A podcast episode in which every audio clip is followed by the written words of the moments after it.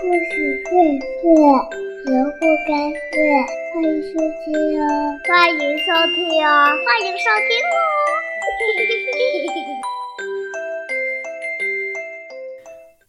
嗨，亲爱的小朋友，你好，欢迎来到萝卜开会公益故事电台。今天呢，要给你带来一个非常有趣的故事，名字叫做《蛤蟆和小花兔的赛跑》。有一天，小花兔正在山涧边喝溪水，耳边传来了蛤蟆呱呱的歌声。蛤蟆的嗓门大，气力足，震得兔子耳朵疼。蛤蟆一蹦一蹦的出了山涧，蹦到了兔子身边，还在唱。兔子心里有点不高兴，幸好蛤蟆没打算久留。蹦着唱着往前面去了。兔子看着蛤蟆的背影，看他赖着屁股蹦得吃力的样，忍不住笑话他：“蛤蟆，你就嗓门大，瞧你，蹦了几蹦还在原地呢。”这话说的夸张，蛤蟆明明在前进，只不过慢些罢了。蛤蟆听了非常生气。一转脸，眼睛鼓得老大，肚子一起一伏的，喊了一嗓子：“你跑得再快，也比不上我。”花兔子被他这么一说，愣住了。为什么？因为我聪明，所以我跑得比你快。蛤蟆瞪着大眼睛卖关子。兔子莫名其妙：“你唬人呐！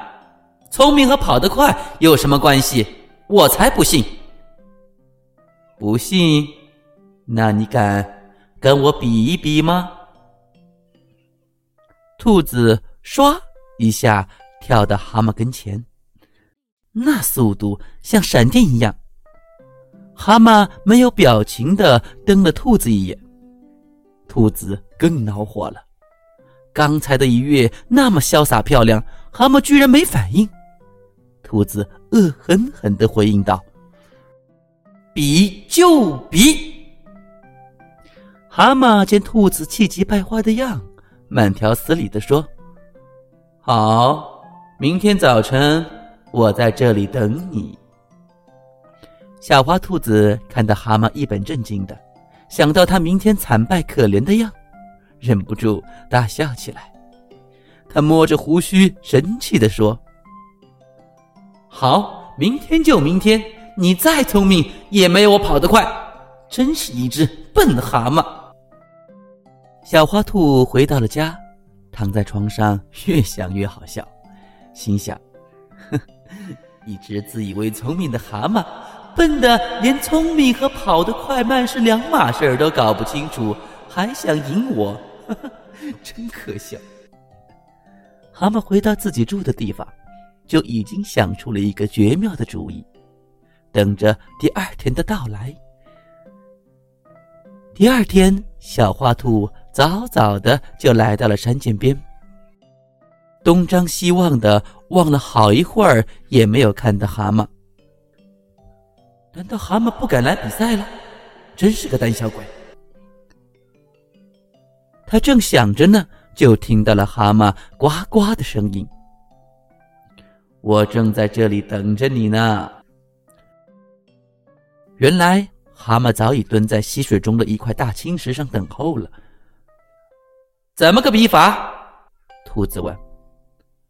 我们一起顺着山涧跑，你在岸上，我在涧里。那我怎么知道你跑到哪儿了？你跑一阵，喊一声，我就应你。小花兔心想：我跑得这么快，等我跑远了的时候喊他，他怎么听得见？兔子问：“那你要是不反应呢？”那就是你赢了。蛤蟆开始跑了。兔子还没等自己的口令结束，就已经撒开腿往远处窜去。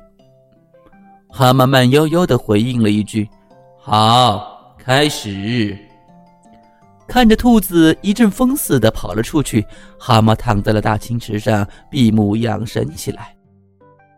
小滑兔顺着山涧越过石头，钻出草丛，跑出了一段，自认为已经将蛤蟆甩得远远的了。他得意地喊了一声：“蛤蟆，呱呱！”从山涧里传来蛤蟆清清楚楚的回应声。小花兔一惊，蛤蟆竟然追上来了，我得再快些。小花兔拼命的跑，简直要飞起来了。